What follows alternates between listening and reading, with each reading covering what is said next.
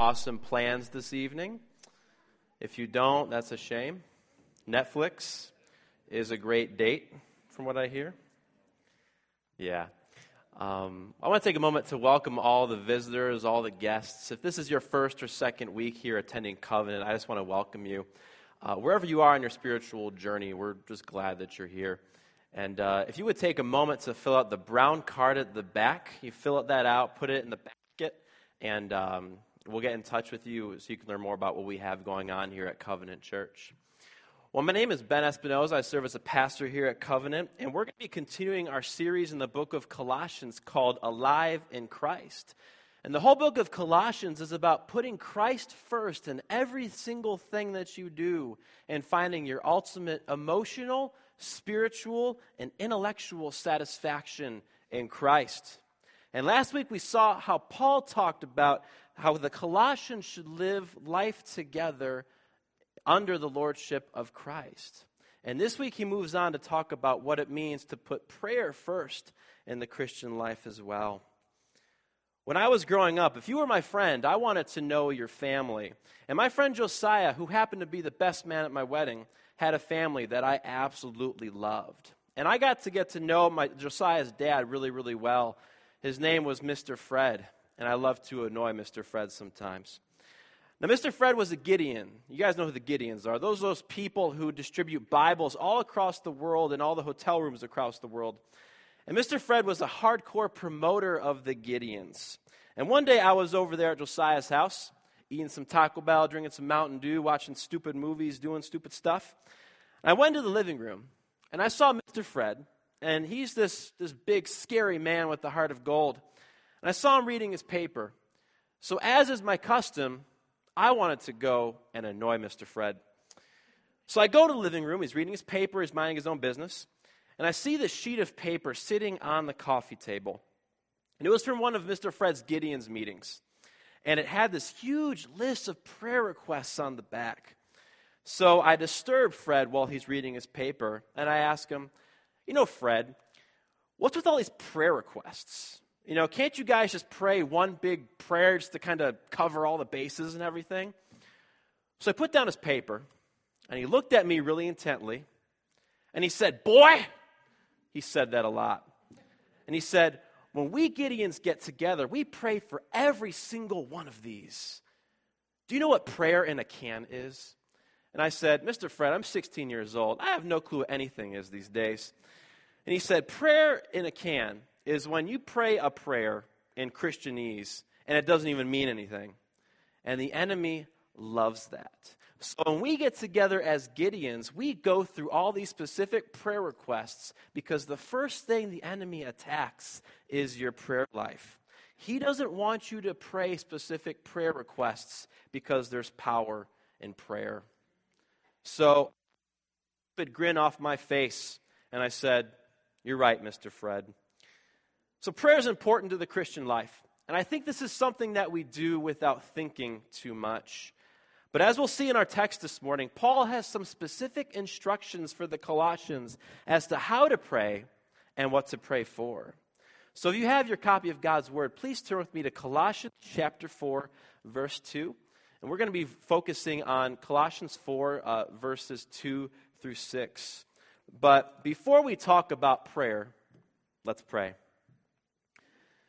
Dear Heavenly Father, I'm thankful that we can gather here this morning to fellowship with one another, to hear your word, to worship together, Lord. I pray that you'll open our hearts and our minds and our eyes to the different truths that you want us to learn this morning. For it's in Christ's name we pray. Amen. So, Paul kicks off this passage by saying this. He says, Devote yourselves to prayer, being watchful and thankful. So, that advice, it sounds pretty simple pray. Pray a lot. But Paul doesn't just say that, he says, devote yourselves to prayer. When you look through the book of Acts, you see the apostles praying all the time. Acts 1:14, the apostles all joined together constantly in prayer along with the women and Mary the mother of Jesus and with his brothers. You skip ahead to Acts 2:42, a verse we all know and love. It says they devoted themselves to the apostles' teaching and to fellowship, to the breaking of bread and to prayer. You skip ahead to Acts chapter 6. The main purpose the, the deacon ministry was founded in the early church was so that the apostles could focus on prayer and the ministry of the word. And when you look at the letters of Paul, you read in, in 1 Thessalonians 5 that the Thessalonians should pray without ceasing. In fact, when you read our verse uh, 4 2, Colossians 4 2 in the Greek, you'll see that the verse kind of has this feeling of unrelenting persistence. This is something that God's people should do all the time and actively. So, when it comes to Paul and the apostles, prayer is serious business, and we should devote ourselves to it with reckless abandon. But Paul remarks that while we pray, we need to be watchful and thankful. And this word watchful kind of has some scholars baffled. Some want to say that for Paul, to be watchful means to look out for the coming of Christ because he could come at any moment. He tells the Thessalonians that he, that he will come at any moment. So you need to be watchful with your lives. And I do think that there is an eschatological purpose in mind, a, a, a thing dealing with the end times, that we're supposed to be looking out actively for the coming of Christ. But I think Paul here is referring to being watchful in our own lives and the way that we pray. Unfortunately, sometimes I think prayer can be a distraction from looking inside our own hearts and uncovering the depths of our needs. I know I've had many times in my own life where I'd have a good chunk of prayer time. I'd be refreshed by my time with the Lord. But I find myself caught up in the same sin over and over and over again because I wasn't being watchful with my life. And if it's happened to me, it's probably happened to you as well. Now, I'm not trying to create some sort of false dichotomy between prayer and inward contemplation on your soul, and neither does Paul. Prayer requires that you open yourself up to God, to God, the ugliness and all, and pray that God helps you put to death the ways of your flesh. Being watchful in prayer also means that you're diligent to pray with a focused mind. Frankly, we've all done this. I've done this. I do this all the time. We pray empty platitudes. Lord, bring us blessing upon blessing. Or, Lord, thanks for the gift of your love. There's nothing wrong with those kinds of prayers, but those prayers, if those prayers are the entirety of your prayer life, then something is amiss. You're not being watchful and specific in your prayer life.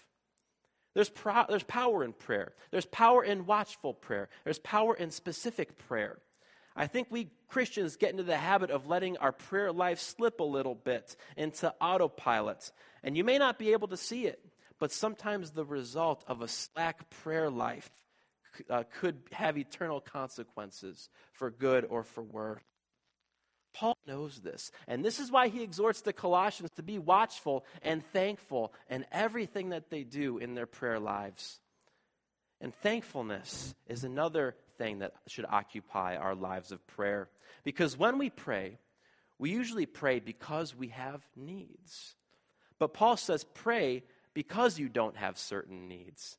How often do we take the time to thank God for the food, the clothes, the shelter, the jobs, the families that we have? In the States, it's so easy to just forget about those things and not thank God for those things because it's so normal. And yet, God tells us, to, Paul tells us to be watchful in prayer, but also to be thankful. And when he says thankful, I think he mean, means thankful in every single thing. And Paul goes on to say this in uh, chapter 4, verses 3 and 4. He says, and pray for us too, that God may open a door for our message, so that we may proclaim the mystery of Christ, for which I am in chains. Pray that I may proclaim it clearly as I should. So Paul, he goes ahead and he asks for prayer for him and Timothy, who was with him. Now, what's interesting is if you read through the letters of Paul, you realize that he's kind of had a rough go of this whole missionary thing.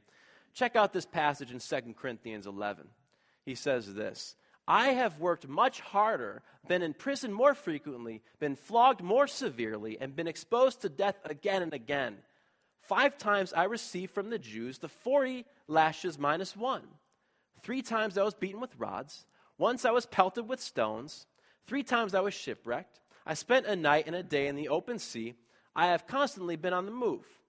I have been in danger from rivers, in danger from bandits, in danger from my fellow Jews, in danger from Gentiles, in danger in the city, in danger in the country, in danger at sea, and in danger from false believers.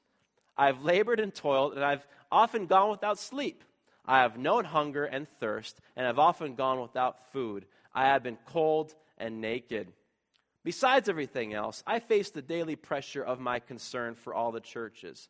Who is weak and I do not feel weak? Who is led into sin and I do not inwardly burn? You know all that. Now, why doesn't Paul ask for prayer for any of these things? I mean, I would, and I think you would too. And I think it's because Paul's ultimate concern is that the gospel would reach the known world. He covets the prayers of the Colossians, that they would pray for an open door for the gospel to be proclaimed. And when Paul says an open door, I think he means a few different things. I think he's referring to some sort of legal accommodation so that he can continue to preach the gospel without the lingering threat of Roman persecution. Remember, he's in prison, he's in chains, like he says. And he wants prayer from the Colossians to literally undo those chains so that he can continue in his missionary work. But I think he's also referring to how godless the Roman Empire was. He's praying that the doors of people's hearts would be open to the gospel. And I think sometimes we go about sharing the gospel in our own strength here in the States. We often say, well, this is America. I have the freedom to do whatever I want. I have the freedom to preach Jesus wherever I want. But we fail to remember that most people here in this country have heard the gospel, but they haven't accepted it. They've seen the four spiritual laws tracks. You know what I'm talking about.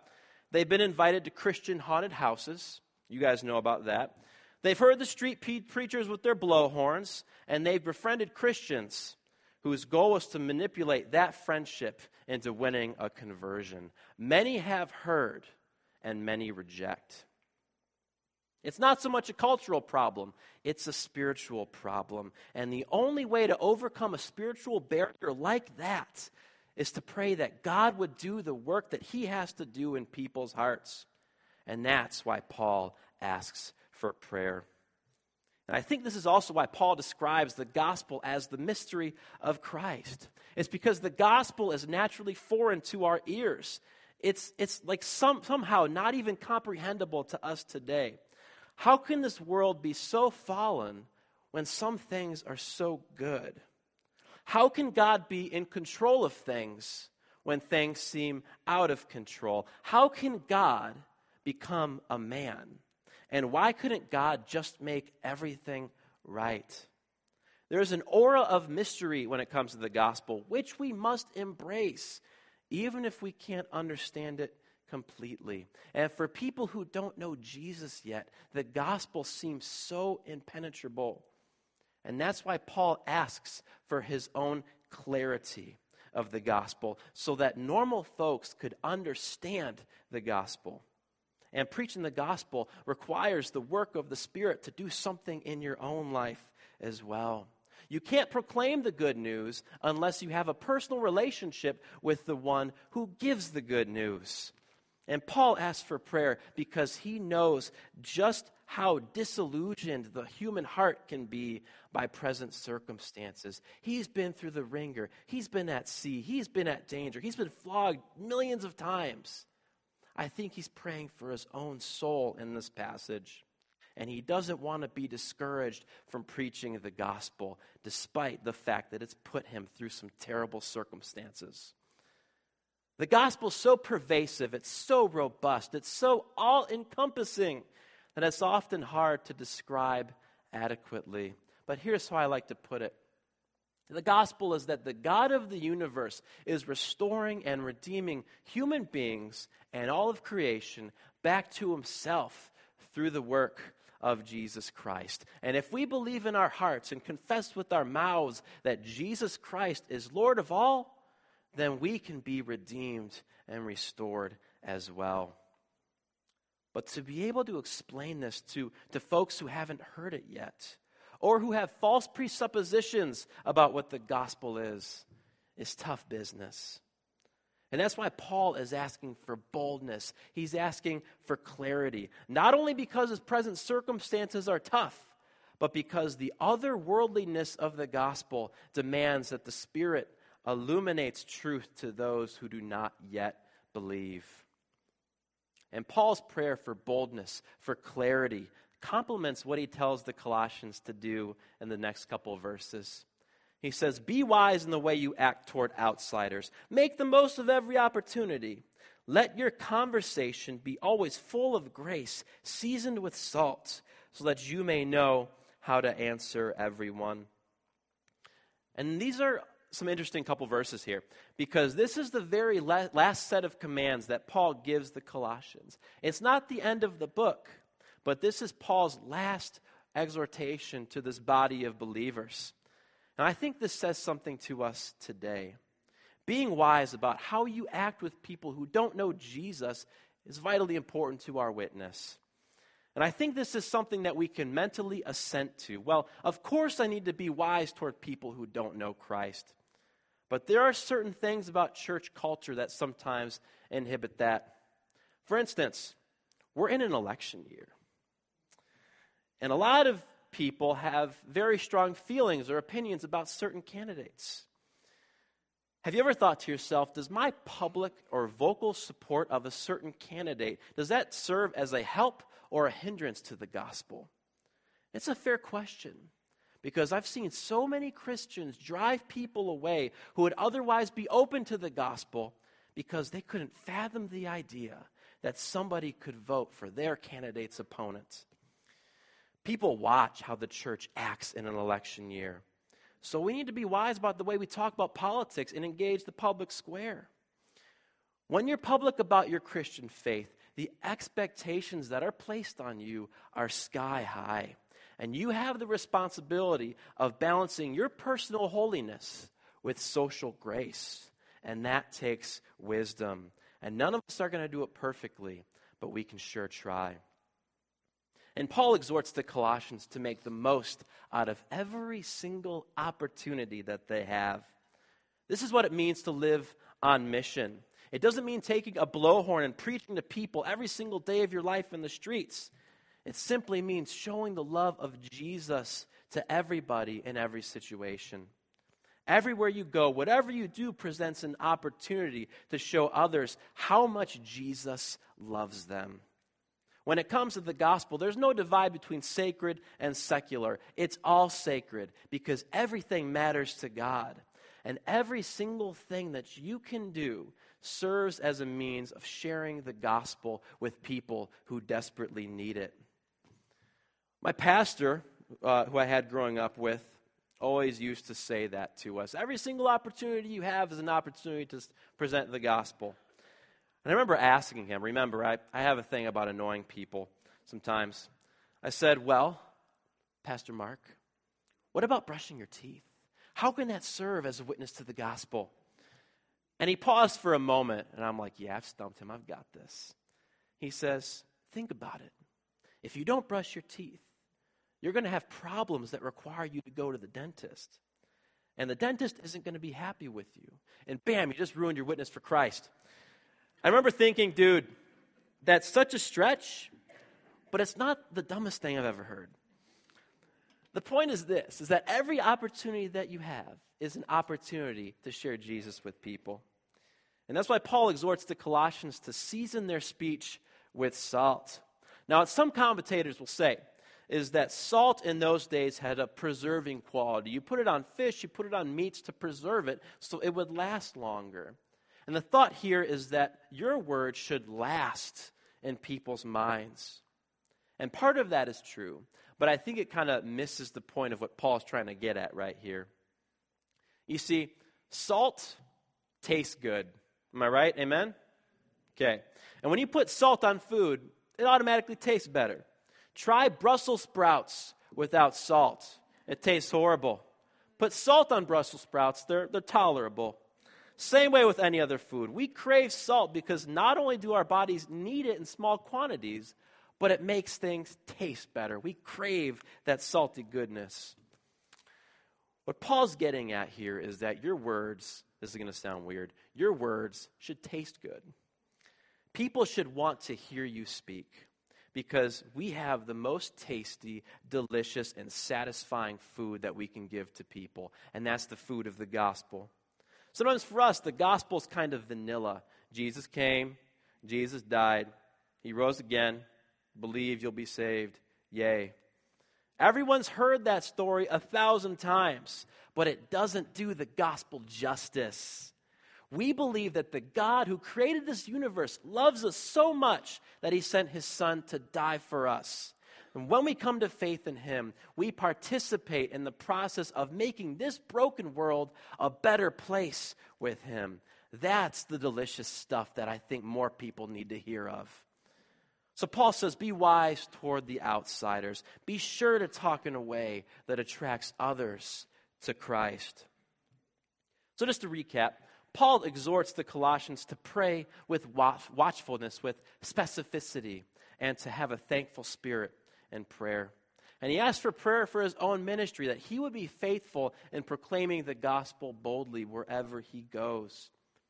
And speaking of the gospel, he tells the Colossians to live in such a way that brings others to desire the good news.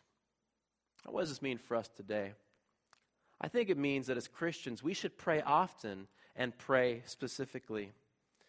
Prayer is perhaps the most important tool in the Christian's arsenal. And when our prayer lives lack focus or direction, it becomes a less effective tool. That's why Paul tells the Colossians to be watchful in prayer, because when we're careful to pray our specific requests, we're less likely to grow slack and lazy in our prayer lives. It kind of keeps you on your toes, kind of thing.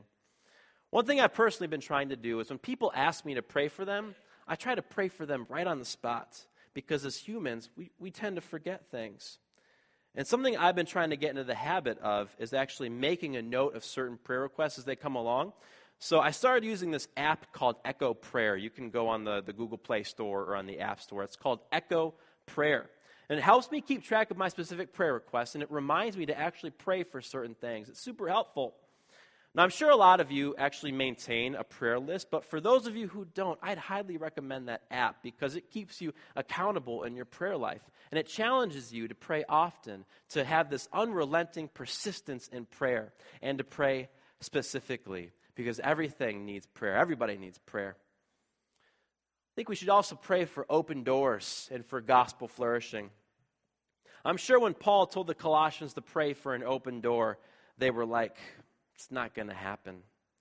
And I'm sure Christians felt that way for the first few hundred years of the church's existence because they lived under such heavy persecution. But the thing is that even under such heavy persecution, the gospel still finds a way to flourish. And it did in the Roman Empire for the first few hundred years until Christianity was made the empire's official religion. So sometimes those open doors may not look like open doors to you. But your duty as a Christian is to live in such a way that brings others to know Christ. And eventually, these doors will open. It's something we have to pray for every single day. I want to challenge you this week to pray that God would do an amazing work here in Bowling Green. Because when you look at history, you see these great revivals happen. You see the, the first Great Awakening, the second Great Awakening. You see these revivals on college campuses in the 70s. That's how Bowling Green Covenant Church was started. People got together to pray for revival. God intervenes in history as he chooses, but he also listens to his people. And when God's people cry out, he hears. And when God's people cry out for revival, he moves. At the top of your prayer list should be that the gospel would make its way into this community and take root. And you should pray that God would give you favor with others as you seek to share the good news with them. I know some of you have, have spent decades praying for loved ones to come to know Christ. And I'm sure there were times when you felt, is this really worth it? Should I keep praying for this? It is because God is hearing you and He's going to answer you in His time. And many of you have seen God work in such incredible ways. I want to challenge you this week to pray that God would grant you opportunities to share the love of Jesus with someone else. Pray that your words would be salty, they'd be attractive. And pray that those folks you run into would be open to hearing the gospel as well. Pray that this whole town, this whole nation, this whole world would experience revival. Now, I've showed you this before in a sermon, I think, last year. But I found that it's really helpful to think about your prayer life in terms of up and in and out. Pray for your relationship with God that you would come to know Jesus more and more and that you would continually put your faith in Him. Pray for your relationship with other people and pray that God would bless them and heal them if they need it. Pray for people who don't know Jesus yet, that they would come to know Him and that you could be involved in that process. And the more you pray this way, the more it will be evident in your life. You'll live up, in, and out. Soren Kierkegaard, who's one of the church's greatest theologians, he said this Prayer doesn't change God, but it changes the one who prays. And praying up, in, and out will help you to know Jesus and make him known. That's what we're all about here. And here at Covenant, there's all sorts of prayer meetings that happen all the time. Every single Sunday morning, people gather in the infant room at 8:45-ish to pray together. And every second and fourth Thursday of the month, people gather here in the sanctuary on Thursday nights to pray together. And this morning, we'll have some folks at the back near the sound booth during worship and during our communion time who would love to pray with you. And maybe you're here and maybe you know Jesus but your prayer life kind of lacks focus. You're not in the habit of doing it consistently. Find ways in which you can get that consistency in your life. Like I said before, there's apps for that, there's apps for everything. And maybe you're here and you pray, but you don't yet believe. Let us talk with you about that and help you make that next move in your spiritual journey because there's life to be found in Jesus Christ. But that life that we have in Christ, the fact that we can come before God, that we can come boldly before the throne of grace, came at a price. And that price was that the Son of God would have to die for our sins, that he would have to die so that we wouldn't have to. And that's what we celebrate when we celebrate communion that through the death of Christ, we have life, and we have life abundantly. I'm going to invite the worship team to come up here. And as we're playing and worshiping, I'd invite you to come to the front, take a piece of bread, dip it into the cup. Remember, all that Christ has done for you, is doing for you, and will do for you. And if you need prayer for anything, if you need prayer for guidance or anything that you're going through, I encourage you to meet up with the folks at the back so that they can pray with you and for you. Will you stand with me as we pray together? Dear Heavenly Father, I thank you for the opportunity that we have to come before you. The word says that your Son ripped the veil in two so that we can come boldly before your throne of grace and making our requests known to you, Lord. We thank you for the fact that we have no other mediator between us and you except the man, Jesus Christ. Please forgive us for the ways that we slack in our prayer life, Lord. I pray that you'll give us focus and direction and empower us to pray, Lord. Help us to be consistent. And I pray for revival in this community, in this nation, and in this world. That every single person would come to know your love because your love transforms, Lord. Make something beautiful out of all the brokenness that we see. And help us to put you first in everything that we do. For it's in Christ's name that we pray. Amen.